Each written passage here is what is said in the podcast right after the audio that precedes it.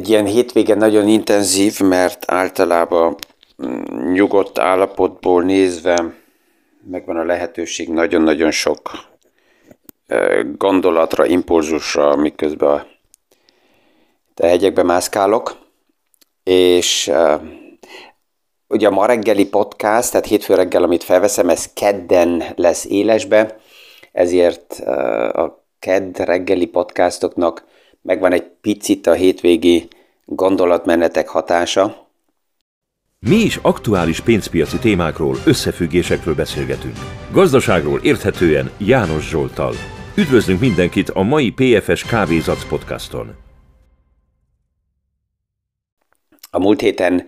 arról többször ugye beszélgettünk, hogy a Bank of Englandnek ez a hirtelen irányváltoztatásának valamilyen oka kellett legyen a háttérbe, és a hétvégén elég sok olyan plusz információt jött ki, nem a nagy mainstream médiába, hanem inkább a szakmai körökbe, hogy igen, egy Lehman effektus megakadályozása miatt volt ez szükséges, mert a kötvénypiac nagyon-nagyon kiszáradt, és, és a nyugdíjpénztáraknak ez, ez, ez, ez egy katasztrofális helyzet lett volna. A kérdés ugye mind mindig ugyanaz, hogy mennyire, mennyire vagyunk képesek elkerült katasztrófát pozitívnak megélni, és úgy érezni, hogy ez, ez jó volt a lépés, vagy kell is a nagy özönvíz. Szerencsére a Lehman Brothers az úgy tűnik, hogy egy jó pár szakmai körnek és döntőköröknek elég, elég tanulság volt, hogy csak úgy még egyszer um, azt mondani, hogy hát so what, um, akkor most nem teszünk semmit, mint annak idején Paulson, azt nem tették meg. Ma egy picit a megfelelő mindset, gondolkozás szemszögéből próbálom összeszedni a, a gondolatokat, és, és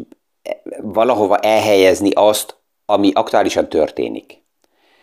Nagyon sokszor hallom azt, hogy ami, ami most van, az, az egy veszélyes helyzet, az, az bizonytalanságot okoz az embereknek, és, és félnek, és mikor lesz újra normális szituáció, normális helyzet, akkor sajnos távolabbról nézve azt kell mondjam, hogy amit az elmúlt 50-60 évben, főleg Európa um, érzett, az nem volt a normális, és most kerülünk vissza normális szintekre. Hogyha egy, sikerül egy picit távolabbról nézni az eseményeket, akkor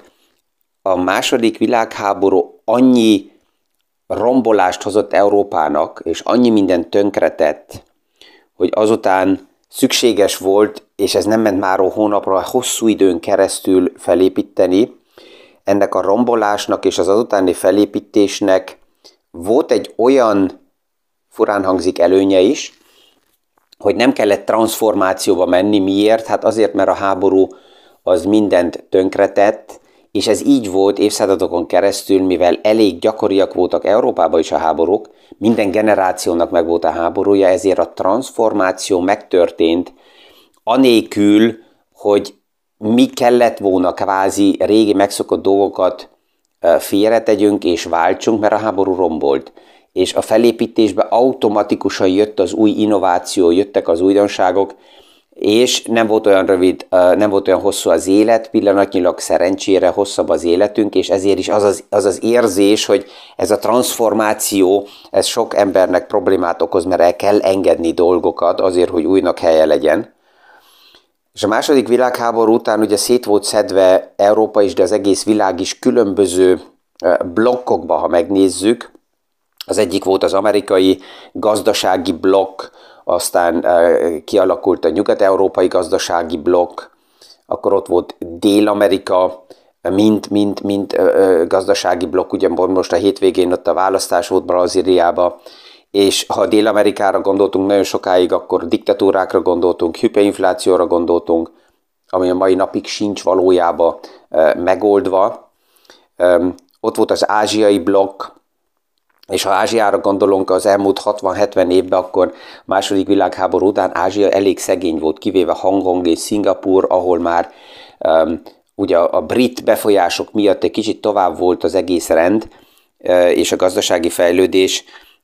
a többi része Ázsiának nagyon szegény volt, Kína a Mao diktatúra alatt szenvedett, és ott is nagy gazdasági problémák voltak. Hogyha Ázsiában is ugye vesszük ezt a, a Hongkong és Szingapúr szerepét, ez Dél-Amerikával összehasonlítva, azért egy érdekes sztori, mert ha visszamegyünk nagyon erősen 1400 körére, akkor ugye, szinte ugyanabban az időben lett Észak-Amerika és Dél-Amerika felfedezve,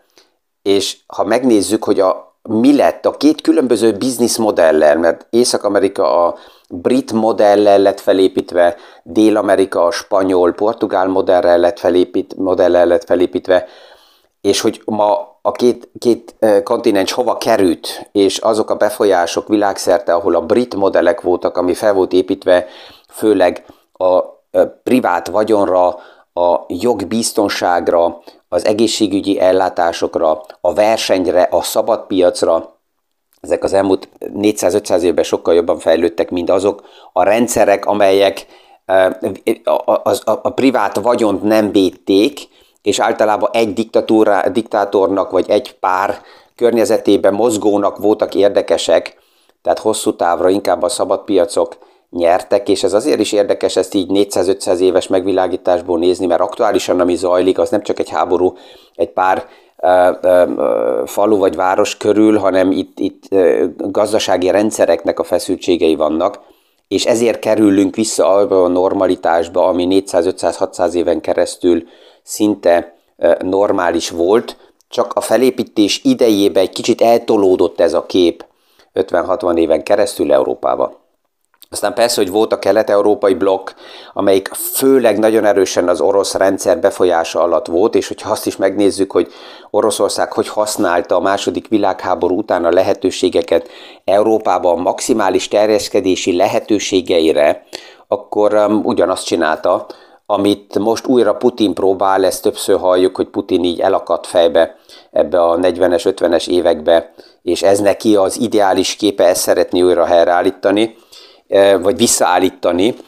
um, és ez az annexió is, és, és, és ilyen szatellit országok felépítése, ezt a közép-kelet-európai országok emberei nagyon jól ismerik, és remélem, hogy megvan elég ilyen déjà vu, mikor ma megszólalásokat hallunk, hogy hova vezethet ez,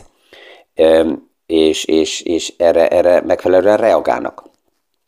Aztán, hogyha megnézzük, akkor abban a felépítési időben ugye az amerikai és a nyugat-európai blokkból eh, kialakult az a, a nyugati modell, amelyik megadta a lehetőséget els, először a belső struktúrákba, saját um, víziókat megvalósítani, gazdaságilag eredményt elép, eh, elérni, üzleteket felépíteni.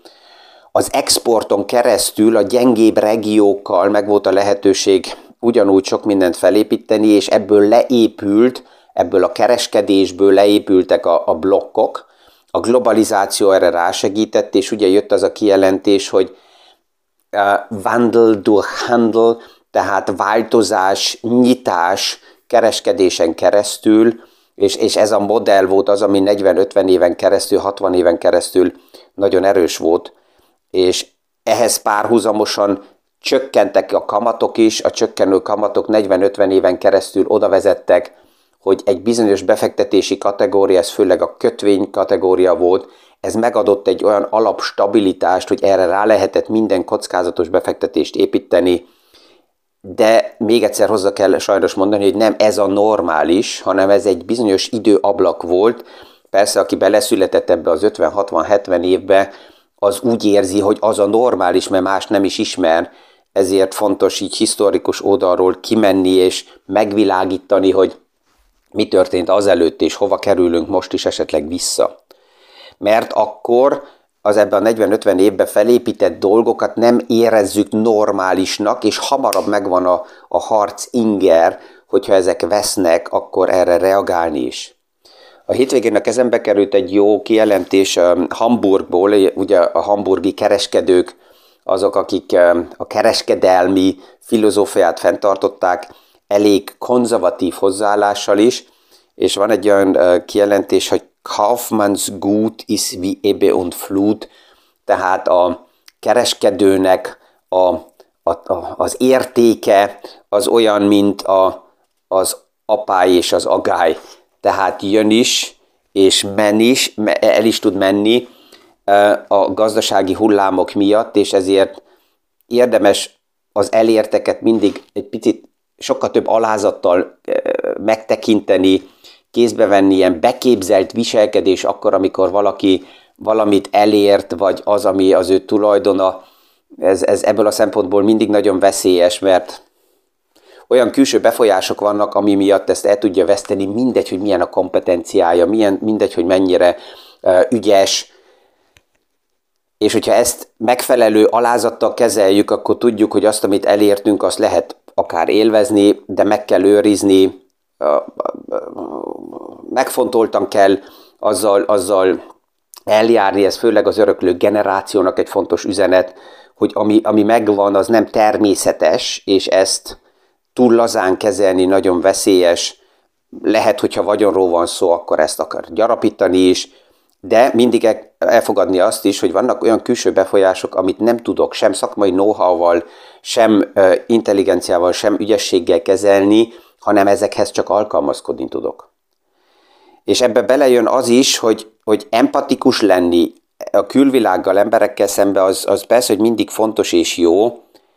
de azt is meg kell nézni, hogy ez az empátia hova vezet, és nagyon sok emberrel beszélgetek, akinél látom, hogy túl közel engedi a fejébe, a lelkébe, a külvilágnak a zaját, a, a híreket, a környezetnek a jajgatását, a nyöszörgését, um, és, és, és ez is fontos ahhoz, hogy, hogy meg tudjam tartani az egészséges lelki állapotomat, még, még az is döntő, hogy megnézem, hogy kinek érdemes és mikor segíteni, ha ő magának nem tud és nem is akar segíteni, akkor egy külső segítség um, értékégetést jelent. Vegyük csak a Covid pandémiának a, a, a hatását. Ebbe a, ebbe a két és fél évvel ezelőtti sztoriba különböző reakciókat láttunk. Olyan emberek, akik, amikor megjött a lockdown, akkor azt mondták, hogy hát puh, én erről nem tehetek, és másképp én úgysem értek egyet ezzel az egész lockdown sztorival, ezért én most megállok. Nem változtatok semmit. Nem meg bele transformációba, hanem kivárom, amíg újra normális lesz az élet. És aztán jöttek a, a gondolatok, hogy akkor lehetnek támogatások az állam oldaláról. Ja igen, igen, ezre jogom van, és ez kell, mert én úgy sem okoztam ezt az egészet, tehát nem kell semmit változtassak, és ezeket a, az anyagi támogatásokat mind normálist elkönyvelték, hogy igen, erre jogom van. És nem tanultak semmit a lockdownból. És most két évvel, két és fél évvel később vagyunk egy következő egészen más krízisbe, és jön ugyanaz a reflex, hogy jó, hát én erről nem tehetek, és hát nem is tudom, hogy az energia felhasználásomat hogy tudnám csökkenteni, és hogy én a szankciókkal sem értek egyet, és, és akkor az állam segítsen, mert nekem kell a támogatás, mert hát az infláció kiveszi a zsebemből a pénzt, és ugyanaz a reflex megint semmit nem akarnak változtatni, és itt Persze mindenki saját magával kell egyszer foglalkozzon, és feltegye a kérdést, hogy oké, okay, az aktuális helyzetben én mit változtatok meg, mit csinálok másképp, hogy gondolkozok, hogy tartom mentálisan magam egészséges állapotba, és tartom távolságra a lehúzókat, a nyöszörgőket. Um, ez olyan, mint egy orvosnál is, hogyha teli van betegekkel, akkor meg kell neki is legyen a lehetősége, hogy távolságot tartson. Nagyon sokszor a köpeny már elég, hogyha felveszi a fehér öltönyt, hogy, hogy tudja, hogy ha leveszem, akkor, akkor az ott is marad, és, és megtartom a, a mentális, egészséges állapotomat, mert hanem nem is tudok senkinek segíteni.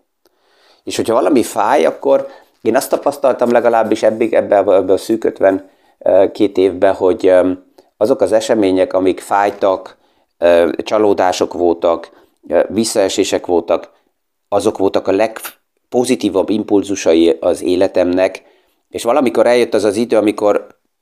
e, e, megengedtem azt, hogy amikor fáj, akkor, akkor nem állok ellen, hanem belemegyek a fájdalomba, mert hogy mikorra lesz ez jó, azt nem tudom, de tudom, hogy ez jó, és ezért e, ebben meg tovább is ezt, ezt, ezt felhasználom, mint képességet, és sokszor olyan oldalról jönnek a megoldások és a válaszok később, amire nem is számítottam. Persze, hogy mikor ezt így elmondom, akkor van olyan ember is, aki azt mondja, hogy egy ilyen ultra optimista, és mi lesz, hogyha majd soha nem jön az a, a, a, a, a, a top szituáció, amikor ezt fel tudod használni,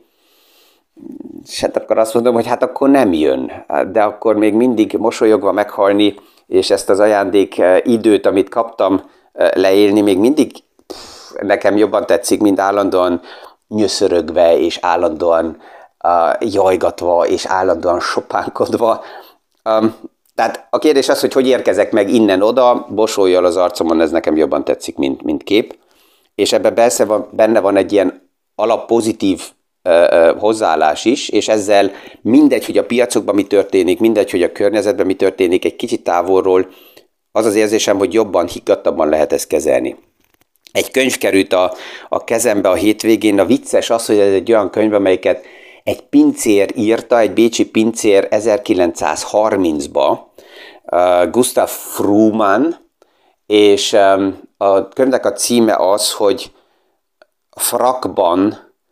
a világot körbejárni. És az alcíme, ez még jobban összefoglalja a lényeget, az alcíme az, hogy ha egy pincér nem tud kényszer nélkül mindig mosolyogni, akkor jobb lenne, hogyha mint vendég született volna. és ez, ez, ez összefoglalja a lényegében, sok ilyen kis sztori van, amit Fruman leír a pincér szemszögéből, hogy a, vendégek hogy milyen helyzeteket hoznak, és ezeket hogy tudja ő kezelni, mint pincér. És az érdekes az, hogy ez a hozzáállás, ez akkor is, hogyha valaki ma munká, munkahelyet választ ki, vagy éppen benne van egy munkakörébe, ez újra és újra fontos lenne ebbe a tükörbe belenézni, és megnézni, feltenni azt a kérdést, hogy milyen az alapkarakterem nekem. Tehát az a millió, az a környezet, amiben benne vagyok, az, az erősíti az alapkarakteremet, és ezzel én még jobban tudok érvényesülni, vagy olyan helyen vagyok, ahol ez nem felel meg, vagy olyan irányba mennék szakmailag, ami nem passzol az alapkarakteremhez, hát akkor változtatni kellene. De hát ezzel ugye ott vagyunk, amit az előbb is mondtam, hogy a változtatás az nem egy erős ódala az embereknek, hanem, hanem um, vagy kivárunk, vagy nagyon sokan próbálják azt mondani, hogy oké, okay, akkor kívülről, hogyha valami kell változzon, akkor ezt majd nekem valaki megmondja. És, és ez, ez az, ami a környezetbe is lehúz. A hétvégén pár olyan beszélgetés volt, amiből azzal tudtam mentálisan, egészségesen tartani magam, hogy felálltam és kimentem abból a körből, és egyszerűen nem is szóltam, hogy most megyek, hanem eltávolodtam, mert láttam, hogy ilyen mentális szennyezés történik, ha friss levegőt akarok, akkor nem megyek be a, a garázsba és a kipufogó csőhöz, és szívom azt a, azt a levegőt, hanem kimegyek a friss levegőre, és ez, ez, ez néha ott is kellett, és ezt tudom javasolni mindenkinek, ha észreveszi, hogy a környezete húzza le, akkor tárcson, tartson mentális távolságot is. Igen, ez azt jelenti, hogy egy pár embertől néha érdemes eltávolodni. Az, hogy mennyire kezdek el vitatkozni vele, és meggyőzni az egy másik kérdés. A döntő az, hogy egyáltalán ezt akarom-e, mert már amikor bizonyos témákról beszélgetünk, akkor bekerülnek mentális magok a fejünkbe, és semminek nincs akkora ereje, mint egy beültetett gondolatnak. És ezért érdemes mindig azzal foglalkozni, és megnézni, hogy aktuálisan mi forog a fejünkbe mert ez, ami aktuálisan, mint gondolat forog a fejünkbe, annak ereje van, ennek radikális ereje van, ez a legerősebb, hogyha ez megfelelően beszivárog a lelki világunkba, és ez vagy erősíti a képességeket, vagy gyengíti. És erről ma miért beszélek? Azért, mert többször felmerül az, hogy hogyha a tőkepiac jó lesz, és a tőkepiac nekem hoz eredményeket, akkor én kvázi tudok menekülni ebből az aktuális helyzetből,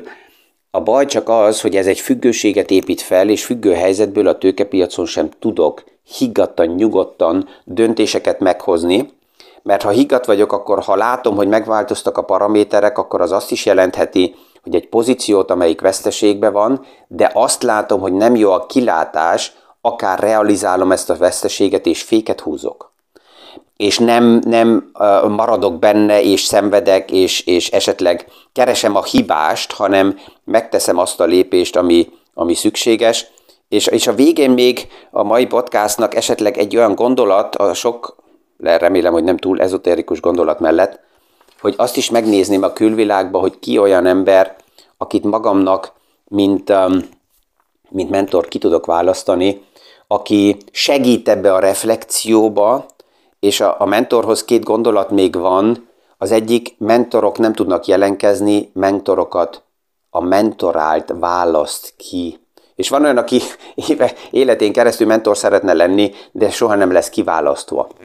What? Ez a valódi mentori helyzet, és ha már mentort választ valaki ki, akkor figyeljen arra, hogy ez a mentor ne legyen irigy, ne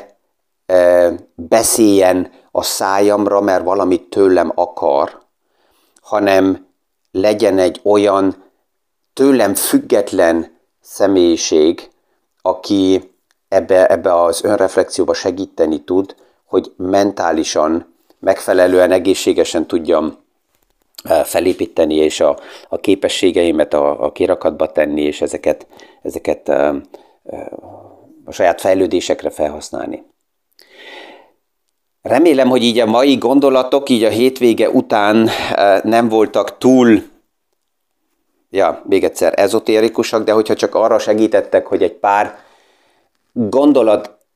mag el lehessen, el lett, el lett ültetve, és ez elkezd csirázni, és elkezd fejlődni, és segít, hogy stabilabb legyen az, aki ezt a podcastot így hallgatta, akkor már megérte. És ha nem, és akinek ez túl sok volt, az lehet, hogy már ki is kapcsolta. Ezzel ma is kellemes napot kívánok mindenkinek, sikeres hetet, és a visszahallásra a hónap reggeli PFS Kávézat podcastig.